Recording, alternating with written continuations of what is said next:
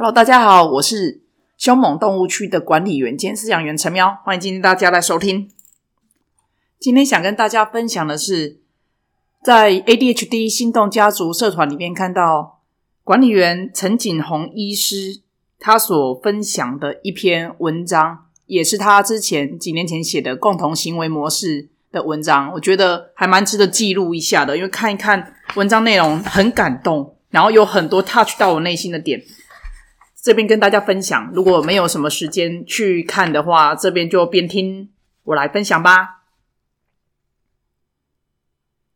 首先，他提到的是 ADHD 是一种脑生理功能发展延迟的问题。那在医学上，其实早就已经被证实说，它其实他小孩子的大脑的一半部分哦，区域活性明显是降低的。那甚至也有美国国家卫生研究院花了大概十年去追踪。这样的儿童跟正常儿童大脑影像学的差异，那发现说，ADHD 儿童大脑皮质发展呢，也比正常的儿童慢了三年。那这也呼应我们之前大家都知道了一个，就是其实要求这样子的小朋友，你看待他的标准绝对不能用他实际年龄，你真的要把他给往前去看三年。假设他十岁，你就把他用七岁的标准去看他，那这样子会他轻松，你也比较轻松，你也比较能够释怀。说为什么明明这个年纪的小孩会怎么样，你为什么做不到？才可以跳脱这个框架。我们常常在讲说，很多社会的框架设在现在的成人还是儿童身上，那我们自己也常常莫名的就去遵守那样子的框架。小孩一岁的时候，我们该怎么做？三岁的时候该有什么活行为？然后五岁的时候该怎么样？七岁的时候入学之后，别的小孩是怎样的行为？我们是怎样的行为？就是你一直在从怀孕开始，我们大家就一直努力在搜寻，就要搜寻 Google。然后，诶小孩子不吃饭怎么办？副食品几岁开始？诶身上起的小疹子，那他他是发生什么事了吗？诶小孩子说。肚子痛啊，到底是肠绞痛还是是什么痛？我们我们就是一直不断的在搜寻 Google。那 Google 某些程度上帮助了我们很多，可是有时候反而会有一种反效果，因为其实，在上面会呈现的有些资讯，有时候就是就是那种农场文，或者是说，其实为了骗点阅率，所以他把事情写的哦，好严重哦，你好像可能。一点点小问题，它其实就是可以直接直接连接为癌症啊，或者是说，哎，这个以后会蜂窝性组织炎啊，可能会烂掉还是什么？就是无形中很多的资讯造成我们的方便，也却也造成我们大家的焦虑。所以，大家第一个要去先去除的是关于我们 ADHD 小孩他的一些外在的框架。然后，第一个真的就是你把他的速度。放慢三年，小朋友他给他一点时间慢慢成长，他只是比别人慢了三年，大家就用更多的耐心去陪伴这样的小朋友，然后跟他一起慢慢成长。因为也因为他慢了三年，所以我们也给自己多一点的时间，慢慢去了解他的困境、他的情况，还有他需要的勇气，去帮他准备好，然后跟他一起面对。其实，在台湾目前教育 ADHD 的现场，其实有很多的困境。比如说，里面也有讲到一个，是说，哎，很多的父母常常表达照顾这样小朋友的挫折，甚至挫折要达到自己也需要治疗的程度。那研究发现说啊，哦，这样小孩子症状的母亲，她生活品质本身都会比较差，然后跟。母亲的忧郁啦，或者家庭支持度，还有反抗对立行为的严重程度，都是高度相关的。这个应该大家非常有感。其实常常在板上会看到有一些妈妈上来求救，大家都非常的感同身受，因为可以理解的是，小孩子在反抗对立行为发生的现场，有时候自己真的就整个也是理智先断掉了，或者是常常觉得说，为什么再怎么努力，这种努力是好像你永远看不到尽头，你。一直努力，一直努力，然后每天努力的吸收薪资，努力可能工作下班回来累的要死，还要面对小孩的对呃反抗对立行为，那真的是一种身体累，心也非常累。然后假如还有一些猪队友，或者是说身边一些亲戚朋友一些闲言闲言两语的话，其实真的就是累。然后小孩又教不好，常常因此造成忧郁或者遭遇，甚至有的有自杀了自杀的倾向。那其实这都是可以理解的，因为外人他不能理解，是因为他根本没在这里面。讲白一点，我常常说，就是你其他没有去升到 ADHD 或者是自闭症小朋友的父母，你们真的很幸运。那其实就是真的比较幸运，所以不要用你的幸运去看待别人的不幸，甚至是嘲笑别人的不幸。这是我常常呼吁的。在你幸运的当下，其实你很难想象那一种长期身体跟心理上面被。感到挫折的那种累，甚至是求助无援。陈医师很好啊，创立了 ADHD 心动家族这个社团，就是给很多的父母有一个出口。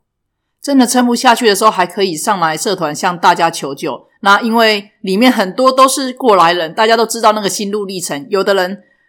很厉害的，他已经走过那些路了，那回头去帮忙那些还正开始走，或者是刚刚走到半途的那些。所以我觉得。这是一个真的很棒的一个理念，他所谓的呃共同行为模式，我来解释一下共同行为模式好了。它主要目标在是以一个医疗专业跟家庭双主体那互相去支持成长的一种模式。这个模式其实主要是说，因为照顾者他需要扮演某种程度，他也是一个治疗者。就是你今天照顾那些小朋友的爸爸妈妈，那你本身也是一个治疗者，你要针对他们的行为如何去。帮他们调整，或者是说说治疗，可能是有点太太严重一点。可是就是让他们往更好的路上去走。那这个部分，医院只有单单医院是不够的，那家庭也要去做。这就为什么有这种特殊的小孩，其实照顾着真的很辛苦，就是内在的、外在的一大堆话，或者一大堆资讯，很混乱的资讯里面，你要去抽丝剥茧，然后找出适合你自己的资讯，甚至还要。拿起一个盾牌，把那些闲言闲语、那杂讯把它给挡掉。不管别人讲什么，你知道怎么做才是对自己孩子好。那其实这个步骤真的是很重要，可是真的很难熬。它不是一种那种呃，你可能手被刀子割伤了，然后哦，好痛好痛。那可是你自己找至少知道说，他可能一个月顶多一个月，其实是应该到一个礼拜多就会好。可是。照顾特殊儿的父母，其实你真的是看不到尽头，你永远不知道他什么时候会好，你只能给自己一个希望，说他会好，他会好，只是我们不知道什么时候。那这中间，你可以想象那种等不到尽头的那一种期待有多么的难熬吗？那过程真的其实很难熬，再加上别人旁边会有一大堆人劝你放弃，或者是说给你一些泼泼冷水的话，所以。大家就一起互相支持，然后一起努力的撑下去，为了我们的小孩子好。那里面医师他也有分享说，他自己创立心动家族即将满十年，然后建立了一个系统去帮助这样的孩子还有家庭。他也在这之中，这过程之中啊，哈，学习到许多。那讲出他有学习到的九点，我觉得其实看的是最 touch 我的部分，真的是这部分啊。就是他说，以一个医师的角度，那。第一点是 ADHD 的照顾比教科书写的还要复杂，还要困难。那第二点是照顾者在台湾社会，尤其是母亲，比想象中还要辛苦。这一两点，其实各位妈妈应该真的是感同身受，很很能够深刻的去理解。因为因为真的讲归讲，教科书写归写，所有的教养书教你怎么做，可是你会发现是。对于我们特殊小孩的身上不一定适用，甚至有些是会有反效果的。那在台湾社会，常常就是你要面对，假如你还是跟能跟呃跟其他的家家人同居，对于长辈或者是平辈，可能妯娌之间啊那一种呃过来的压力，还有一些语言，其实常常是会产生摩擦跟不愉快的。那还有另外一种是，就算没有跟其他人、其他的那个家族家族成员一起去居住，那我们跟的是可能只有一个小家庭，跟自己的先生这样一起居住。常常有时候先生也不是很能理解，特别在前期你很难熬，很难对于这样的小朋友，他很束手无策的时候，那先生可能工作一整天回来，他看到那个样子，他甚至也会怪你说：为什么小孩子你都整天在家里面顾小孩，可以把小孩子顾成这个样子？然后可能头一撇了又出去了，或者说故意每天都在加班。你很，你其实知道他的作息，你会知道说他讲的是真的还是假的。所有妈妈，所有女性，我觉得几乎都可以隐约的第六感感觉到，另外一半讲的话是真的还是假的，只是要不要去戳破而已。那你会很明显的感觉到，先生可能刻意加班，刻意晚归，只是想拖晚，说回来到家可以直接洗个澡就睡觉，可以不用去处理小朋友。那那一种心累，是那一种得不到另外一半支持，自己已经很累了。自己也想休息，可是却得不到另外一半的支持，甚至是鼓励的时候，有时候甚至得来是一种责骂或怪罪。其实真的好难哦，处境真的很艰难。那他有讲到第三点是，呃，隔代教养啦、单亲或者是新住民啊、经济弱势或者偏向族群等议题，他其实在 ADHD 的照顾中会被更被扩大。你可能这个小朋友他是 ADHD，可是因为他是隔代教养，或者是单亲，甚至是一些新住民的妈妈们，那经济弱势或偏乡的族群，族群很容易被直接就是直接导向说啊，就是因为你是新住民，然后怎么样怎么样，那文化上的不同，或者是说，就是因为你是单亲啊，没有呃讲讲难听的那种什么话，没有爸爸教的小孩，或者没有妈妈教的小孩什么的，那很容易会偏被导向这一部分，而造成说 ADHD 可能更晚被发现。这个部分我们等一下再跟你讲。ADHD 其实医师也是建议越早发现，然后越早去治疗是最好的。那甚至国际上的一些论文也有有风向上的一些改变。来第四点，他说 ADHD 的照顾者想要帮助这样小朋友的心理，比想象中还要令人动容。第五点，照顾者在台湾因媒体讯息混乱，找寻专业求助之路比想象中遥远还有曲折。第四点、第五点，我真的。很有这个感觉，因为就就像我的小孩带去补习班好了，那补习班的老师多少会发现这这样子的小孩有一些不一样的地方。那呃，简单一点就是直接被拒收啦。那拒收其实多少是受伤了，到现在其实就是还好，就是我们尽量去避免那样情况嘛。那有一些是比较热心一点的的人，他听到就像嗯，我觉得你这样子小孩，不要用药哈，你那用药。那要吃到什么时候？他最最常被问到就是啊，那药要吃到什么时候？我心中想的是，我哪知道要吃到什么时候？吃到他觉得可以今天不用药，可以今天今天减少用药，然后到不用药这个过程。可是我真的不知道到什么时候啊！可是就是一种言语之中的关心，却是感觉是包装了一种别有目的的关心。他感觉就是想打击你。啊，不过我们还是就是往好处想，其实人家就是关心啦，只是用的方式不是你那么的舒服，或者是你那么的能够接受。然后或者是说，哎，试着卖你直销品，就是说，哎，你不要用药啦，我吃什么吃什么，补充什么元素，或者补充一些什么东西之后，它就可以好了。类似这样子的话，其实每每这些讯息，或者是网络上一些错误的讯息，说。诶，用了药小孩会长不高，或者说用了药小孩食欲会减退，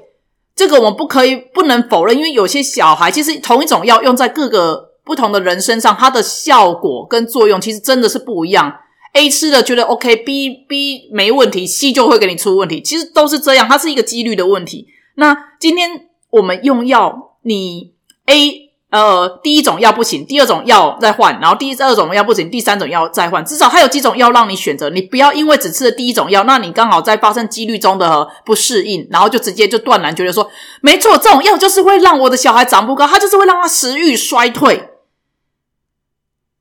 唉，就是这些讯息的混乱，其实真的每每都是阻碍了说我们去帮助这个小孩子，因为。我想没有任何一个妈妈，除了照顾到累，然后呃，身身心俱疲之下，那一种很绝望的喊出喊出说：“我我想放弃这个小孩了，我真的很讨厌这个小孩，甚至我这直接把你恐吓对方说：‘哎，我把你送养之类的。’其实这些这些这些话，真的只是讲讲。我相信没有任何一个妈妈想要放弃自己。”的小孩，甚至说想要帮助他的一个想法，常常就是被打打败了，然后就又站起来，被打败了又站起来，就是一直一直努力的撑下去，然后找寻其他的方法。这个方法不行，我再找其他方法。所以有时候这些关系或者这些咨询、这些疑问，那还有网络上那些错误、混乱的资讯，其实对于一位妈妈。让让他想说，我要去求助一个正确的道路，或者是求助一个专业的道路，其实真的是蛮艰难的。特别资讯很混乱，资讯取得相对非常容易的现代，反而充斥着一大堆假消息，可能是为了要骗点阅点阅率啊，或者是说一些暗战术什么的，我不管。就是其实就是大家很累，然后也很辛苦。不过我相信有来听的妈妈，应该都都具有一定的上进心啊。就是大家会努力撑下去。那第五点是说，ADHD 孩子还有照顾者，那经专业跟长期的支持，学习的能成长力是十分惊人的哦。这部分都是比较正向，就是经过专业的呃训练啊，还有一些支持，那其实他的学习能能力啊，或者成长力都会进步的很很惊人。再来是寻求专业协助的改变呢，会比想象中还要非常的巨大。在第八点是长期不被了解的辛苦下，哈，那种照顾者长期不被了解辛苦之下，还有持续仍然持续想尽办法去守护小孩子，坚持，其实真的是很令人尊敬。我相信现场在座的每一位妈妈都会令 都是令人非常尊敬的妈妈，因为真的第一点，你从身为妈妈那一刻开始，你本身就是具有一个很伟大的身份，因为你发现你渐渐的在。很多东西在失去，很多东西的顺位一直被往后排。你永远把自己小孩子放在前面，所以当然抛弃一些很多部分的自我的时候，觉得这部分真的是很令人值得尊敬的。那更何况说现在小朋友是一个 ADHD 的小孩，所以我们都是一个，都是一群非常伟大的人。不要因此看清自己，我们一定撑得下去，一定可以走得下去。那第九点是。ADHD 照顾者互相支持学习产生的动能啊，还有以自己为主体去建立的一些网络或这些社团，那会远比医师说他远比用医学专业所能提供的帮助或者是能量啊，吼可以气急的部分还要远还要大。所以这就为什么医师会去创立这样子一个社团的原因。怎么讲呢？好像我在宣道一样。不过重点在于是分享这个资讯，对于给大家取用啊，就是有。有需要的，觉得有帮助的，那就是去用。接下来也勉励大家，关于用不用药这部分，其实国际上的风向已经有在改变了。那可是这些讯息目前还没有传递到说像台湾，或者说一些其他可能学校的部分啊，或者是说一些社团的部分。那我们在这里就揭露给大家，然后让大家知道一下。早期一些研究指出说。ADHD 只有中度以上才考虑用药啊，那一般的指引大概是六岁这样子。目前已经变更，连连那个最保守英国的 NICE 治疗的指引部分，它也在二零一八年特别引用此类研究，然后不用再强调说只有中度以上。现在就是建议开始用药年龄最低是从六岁改为五岁，然后不用到中度才考虑考虑用药，因为他们发现说。帮助这样的小孩是越早越好。那研究指出，像不只是 ADHD 啊，超过七十趴的这样的 ADHD 青少年会有发生其他的合并症状。那比如说，叫会有，比如说对立性反抗性行为，或者是行为规范的障碍，会到五十趴，四十趴会有焦虑，二十趴会啊忧郁，然后三十到五十趴是物质滥用行为，可能造成吸毒啦、抽烟、酗酒、药物滥用之类的。那五十趴是具有学习障碍的。然后长期去追踪他们的愈后呢，没有接受适当治疗者啊，吼，他们呢在学业啦，或者工作啊，或者意外伤害之类的家庭关系、车祸、药药瘾或酒瘾的那一种负面影响几率啊，是一般人的两到三倍。这是没有没有接受治疗的话，那一般社会常常讲的就是说，药物最常常被质疑，就是这药只是你用来控制小孩子的工具啦。其实就是你妈妈不够不够认真，不够努力，就只想要用药物控制小孩这样子，然后会被质疑说这种药物其实长期吃也都不会有什么效果。也有资料，就健保资料库的四大研究的部分，然后我们去研究出来的结果，目前是说，假设你用药跟不用药来比较，那药物长期使用，也就是半年以上，它甚至可以降低小孩因为 ADHD 的过动情况去降低他骨折几率达到二十三趴，然后降低他头部撞伤直接就是五十一趴过半了，然后长期使用。药物长期使用啊，用了半年以上，甚至可以降低他自杀的尝试到七十二趴。你可以想象吗？如果不用药，他可能未来受到很多挫折，甚至为现在资讯取得那么方便，会知道说，哎，可能什么自杀这部分的讯息。第四个是说，哎，用药超过半年的啊，只有 ADHD 诊断者的三分之一。这句话的意思是说，今天 ADHD 他有经过诊断。那他诊断确诊之后有去用药，然后用药也超过半年，竟然只有那些人数的三分之一，你就知道这是这情况接受真的一个完整治疗的 ADHD 患者有多么的少。再来分享一个资料给大家，是台湾 ADHD 的盛行率呢，大概是七点五到九点九趴，每一百个人里面大概就是会有大概八个到九个左右啦。那根据台湾健保资料啊，吼研究显示，台湾这其中呢，一百个里面有七个到八个是 ADHD，然后可是其却只有两趴的小孩子去寻求诊断，然后就算寻求诊断之后，其中也只有一趴去接受完整的治疗。所以在台湾目前的困境在于说，ADHD 好，很多人可能有去发现，其实去发现的也相对是少的，因为很少人会去那个会去会去做诊断。那诊断之后有真的是。接受完整治疗也就更低了，所以今天我们走在有在接受治疗的路上，其实就已经相对是幸运的。所以给自己多一点信心，然后多一点勇气，眼泪擦一擦，继续走下去。大家一起加油！好，今天的 podcast 就到这边，欢迎有兴趣的人到我的 FB 粉丝社团“徘徊在过动与自闭之间”去留言互动、按赞哦。就先这样子，拜拜，下次见。